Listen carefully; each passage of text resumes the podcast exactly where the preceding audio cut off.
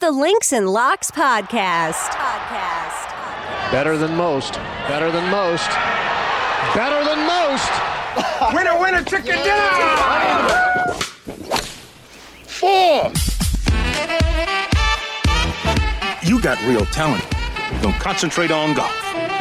What's going on, everybody, and welcome to the Links and Locks podcast, the DFS edition. I'm Jason Sobel from Golf Bet. He's Len Hochberg from RotoWire. I am at East Lake Golf Club right now, site of this week's season finale. We made it, guys. We did it. We finally got there. It's been a long year. Whew, need a little break after this, but yes, at the Tour Championship this week. And Len, what's going on? Hope you're doing well. And a- as we start looking at some DFS prices for this week's Tour Championship, we understand, oh, it's going to be like that 30 players in the field. And uh, the pricing is, uh, let's just say there's a little disparity between the top and the bottom. Yeah, it, it is amazing, and and and and it is the end of the season, Jason. And I and I hope you have got something exciting planned for the long golf off season, the long cold winter, that whole week off before we uh, things get started back again. Uh, it's my annual "What are you doing in the golf off season?" joke. Uh, has yep. wasn't funny from the beginning, but that's not going to stop me, right? I'm laughing. I'm laughing. I like it. I feel you. It's, we've had seasons where literally there was two and a half days. I mean, you can count the hours in between uh, from one season to the other one. Yeah, eh, you know the real off season is, I guess, December and stuff. But uh, I, I do look forward to that. It is, it is nice to to get a break. But yeah, it's crazy when this debuted. The the starting strokes format, I believe, is the official official PGA Tour name of this uh, staggered start. Um, you know, we we start with Scottie Scheffler at 10 under and $13,600. And we go all the way down. Well, if you want to go down to the lowest DraftKings price, that's Tom Hoge at $5,000, but he's at one under, and I'm probably getting ahead of ourselves. But yeah, there's a whole different sort of strategy this week because everyone is, it's not apples to apples.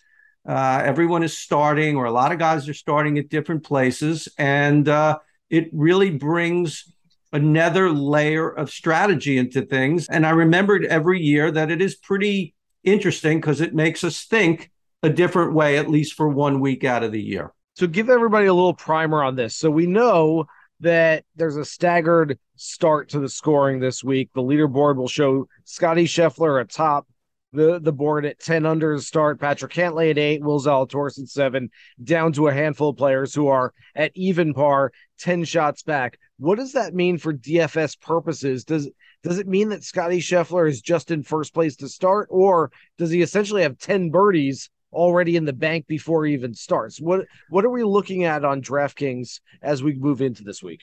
Well, he does have a 10 shot lead over some other guys, uh, the five bottom guys, but he does not get 10 birdies.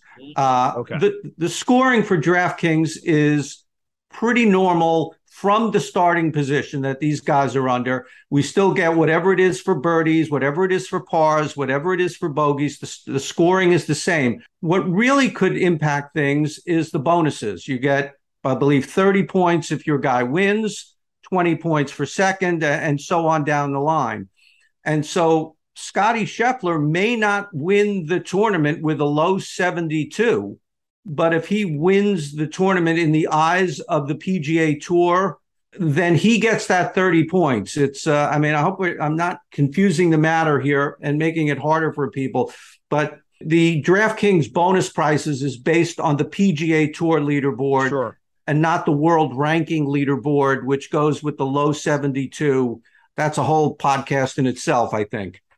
In a sense, you're almost playing this like it's a Sunday showdown, in, in which, uh, unlike the other showdown days, the Sunday one considers what place pe- players are in. And so I, I think it plays sort of similarly like that. So uh, let's just jump in here and get into some of the pricing. We'll start at the top, as you mentioned, Scottie Scheffler at 13.6. And I said we're going to see a, a major disparity this week. Patrick Cantlay next at 13,000. Xander Schauffele at 12.3. Will Zalatoris at 11.5. Jon Rahm at 10.9. Rory at 10.8.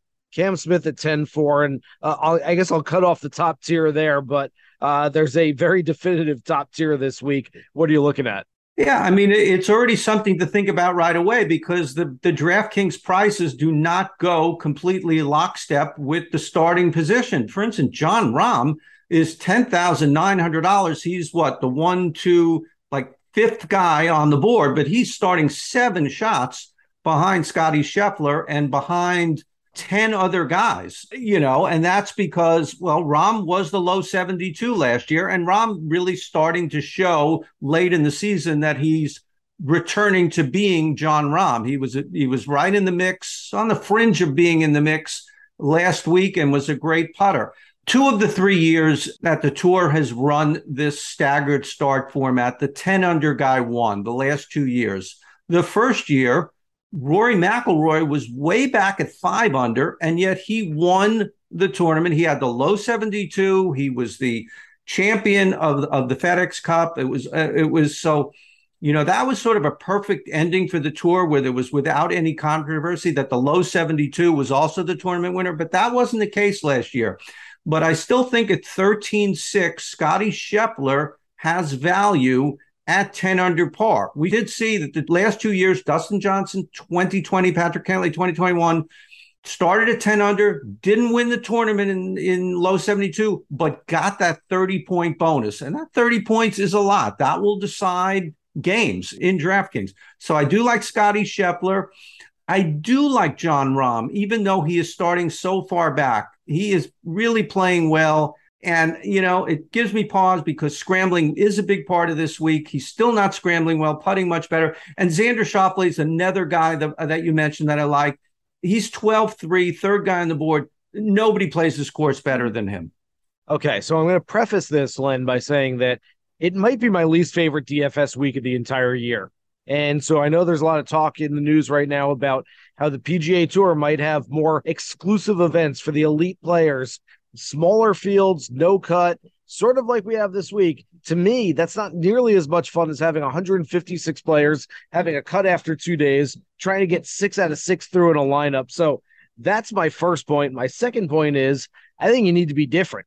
If you take the same players as everybody else is taking, if you look at ownership percentages and say, hey, well, I like Scottie Scheffler. I know everyone else does, but I'm going to take him anyway. I just don't think there's a, a great chance of winning, especially in tournament contests this week. So even though I like Scheffler, I like Cantlay coming off a win. I like Xander, who plays well here every year, as you mentioned, never finished worse than seventh in this event. I'm looking at Rahm and Rory as my two plays of guys that I really like, just sort of a little bit further back, big names trending in the right direction.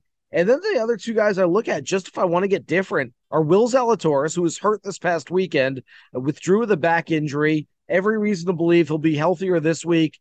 He comes in third in the scoring uh, on the leaderboard. And so I look at that and say, maybe he's scared off enough people where they stay away from Zalatoris this week. And same thing with Cam Smith, who took last week off with a hip injury, maybe just trying to avoid certain things in Wilmington last week. But the fact that Cam Smith had a week off, it almost makes me like him more at a time of the year when everyone's tired, everyone's a little burnt out, everyone's worn down. The fact that these guys had a little extra time to relax and get healthy, I, I almost think that helps a little bit. And, and a week when you've got to be different, go all the way different. And I don't mind trying to get some differences with those guys there. Let's get to this mid tier. Sam Burns, Tony Finau, Justin Thomas, all really good players right there. Sungjae Im. I'll keep it going with Cam Young, Matt Fitzpatrick, Viktor Hovland, Joaquin Niemann, Hideki Matsuyama, and Corey Conners. Uh, takes us down to 8,000. From that range, who do you like? Who do you not like?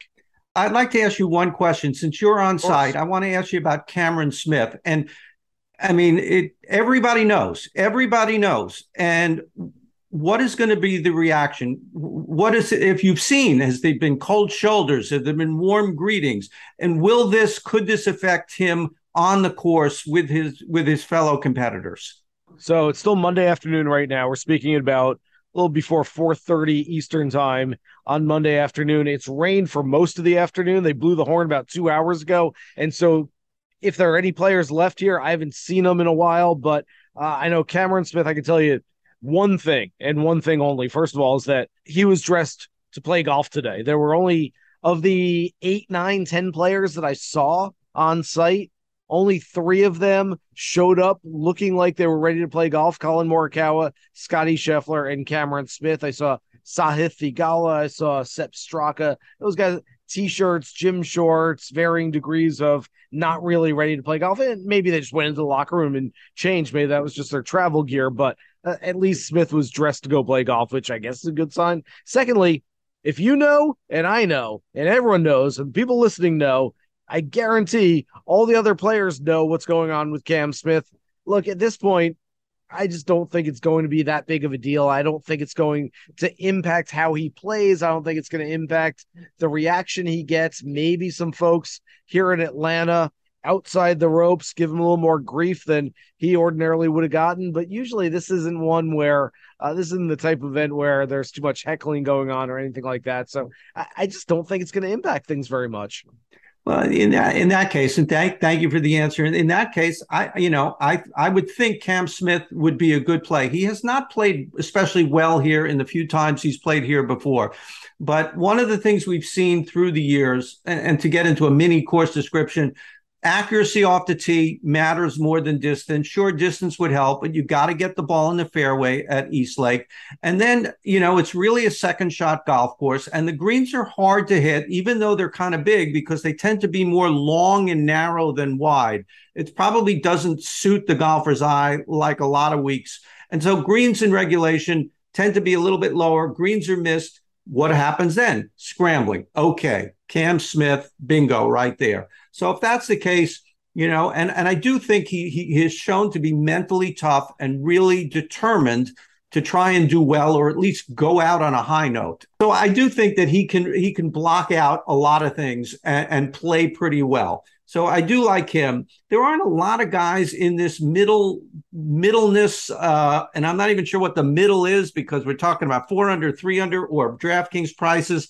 But Justin Thomas at 9,400 tends to do well here. He's never finished worse than ninth, I think. He's had top fives three of the past five years. And again, these are low 72 scores I'm talking about because that's largely what we're going to be playing for most of the time this week in DraftKings. And Hey, it's Kaley Cuoco for Priceline. Ready to go to your happy place for a happy price? Well, why didn't you say so? Just download the Priceline app right now and save up to 60% on hotels. So, whether it's Cousin Kevin's Kazoo concert in Kansas City, go Kevin, or Becky's Bachelorette Bash in Bermuda, you never have to miss a trip ever again. So, download the Priceline app today. Your savings are waiting. Go to your happy place for a happy price.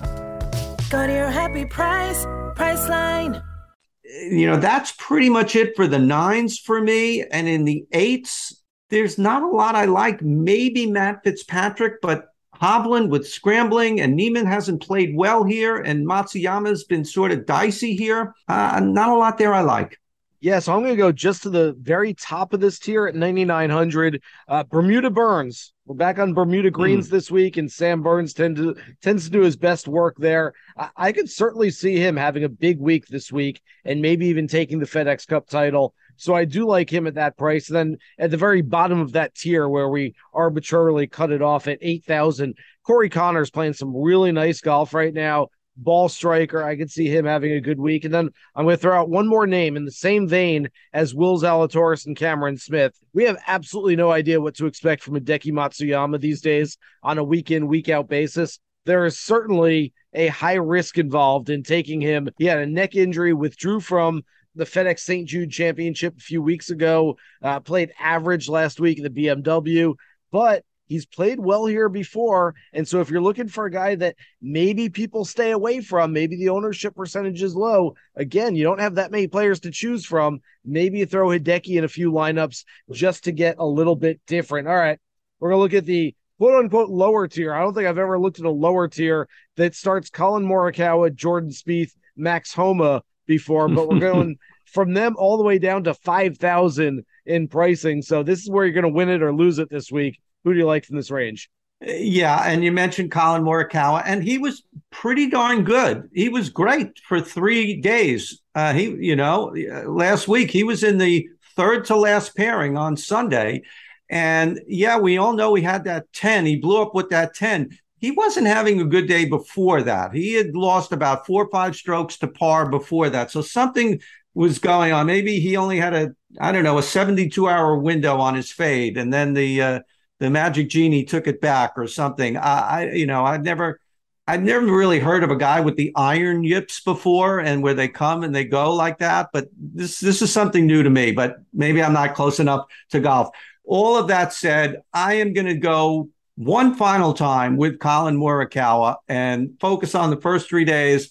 And, and I don't know why I keep having visions of Lucy yanking away the football at the last possible second. She she can't possibly do it again when we pick Collin Morikawa, but I do like Collin Morikawa. And going down the board, Billy Horschel at sixty nine hundred dollars. He's played here very well. We all remember 2014 when he won, but he's had some other good years here. He doesn't make it every year, but he was runner up one year. He's been seventh twice, including last year. Obviously, something really good about Billy Horschel and Eastlake. Sahith Theegala, 6,700. I mean, I was so impressed with him last week that he was in under such pressure and he had to make such big time putts to get here. Just an incredible performance. It's almost like I don't want to say like a weight will be lifted from his shoulders and things will be easier this week, but I do like him. And if we're going to play two top guys, you mentioned Rahm and McIlroy. Well, that's twenty-two thousand dollars there, roughly right there. We're going to have to dip into the fives. I'm sort of looking at Brian Harman at fifty-seven hundred. You know, this course accuracy, not so much length. Putting will be important. The greens are tricky. I like him, and especially putting. JT one hundred dollars. It's worth a flyer. I mean, how low can he finish? And if he gets hot with the putter, fifty one hundred is an absolute steal. I think I've got all the same guys listed as you for this uh, lower tier, which is amazing. Uh, Collin Morikawa right off the good. top.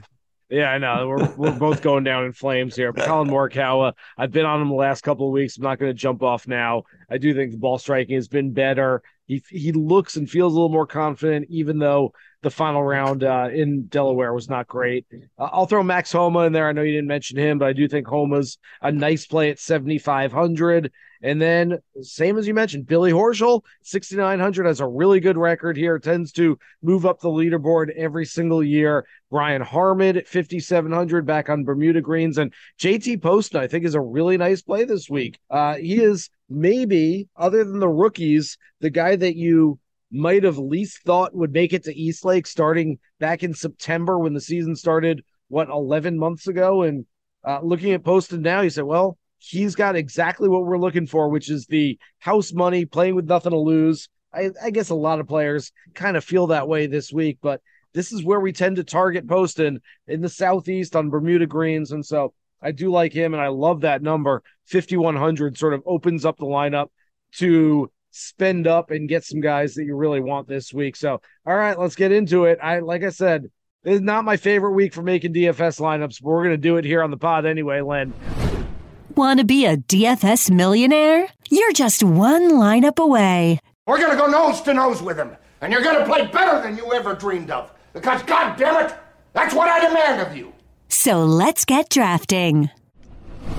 Uh, where do you want to start it off? Really tricky where to start. Uh, you know, uh, it'd be easy to go to Xander, but uh, let, us put Xander off on the side. I, I don't know, maybe just under the the knowledge that he is, you know, does play this course well all the time, and and he will be highly owned. And you talked earlier about looking for differential. Obviously, with a 30 man field, very hard to find differential. I kind of think that Jon Rahm, with a high price and three under starting so far back, will scare people off and might be able to find value there. The thing that concerns me about him is the scrambling. His putting returned last week. He was putting great, but he did not scramble last week. It wasn't really a scrambling course.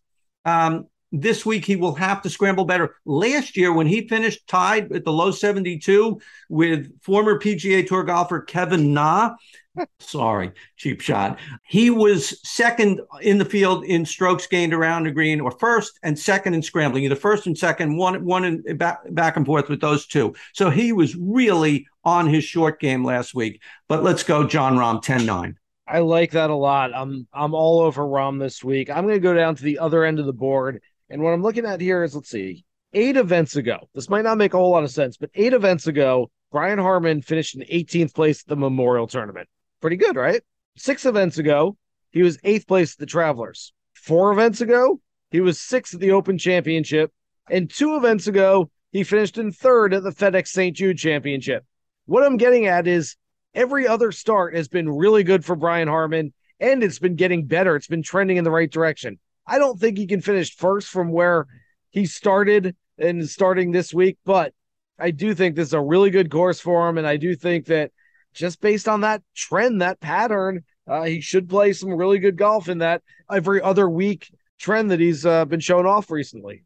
And another Southeast guy. Yep. Uh, all right, let, us cat out of the bag or whatever. I don't even know what I want to say there, but Collin Morikawa, 7,900.